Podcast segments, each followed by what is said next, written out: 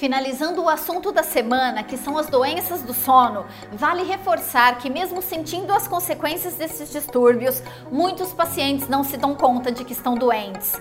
Porém, é fundamental que eles sejam tratados, pois, quando persistem, podem afetar gravemente a saúde do corpo e da mente.